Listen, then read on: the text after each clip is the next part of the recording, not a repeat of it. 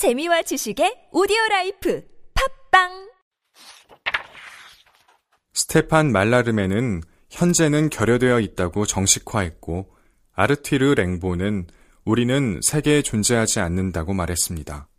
다시 말해 동시대성 자체가 결여되어 있다는 것입니다.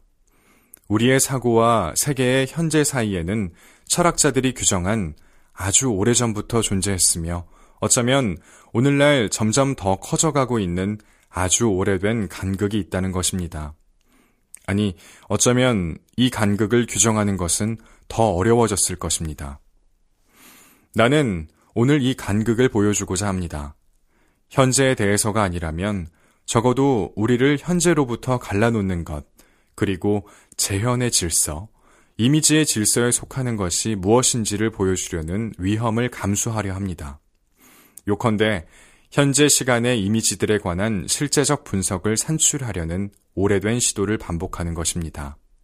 아니, 적어도 이미지들의 체제에 대한 일종의 서술을 이미지들이 시간을 우리에게 전달했던 것과 마찬가지로 이미지들이 우리에게 전달하지 않은 나머지에 대해 서술해 보려 합니다.